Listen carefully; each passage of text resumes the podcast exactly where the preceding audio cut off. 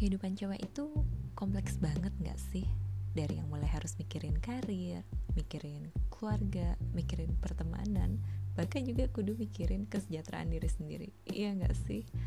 Nah, di podcast Dewe bersama dia Wahyuni, yuk kita bahas beberapa life hacks yang bisa bantu hidup kita menjadi merasa lebih bahagia dan paling tidak mengurai kompleksitas hidup sebagai cewek. Stay tune terus ya di podcast Dewe.